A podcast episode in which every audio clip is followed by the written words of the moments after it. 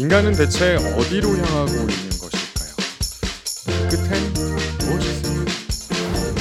최근 전 세계 출판계와 언론을 뜨겁게 달군 한 권의 책이 있습니다. 바로 유발 노아 하라리 교수의 책 사피엔스인데요.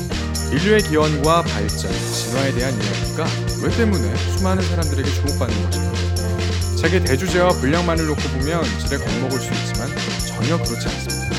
저자는 전 세대가 공감하고 읽을 수 있는 쉬운 책을 쓰고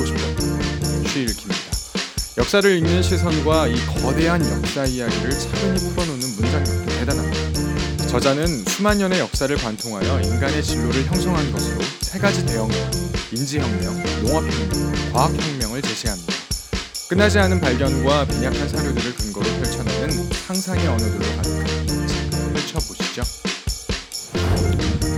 인간은 갈수록 강력해져 이제 신의 영역을 있습니다.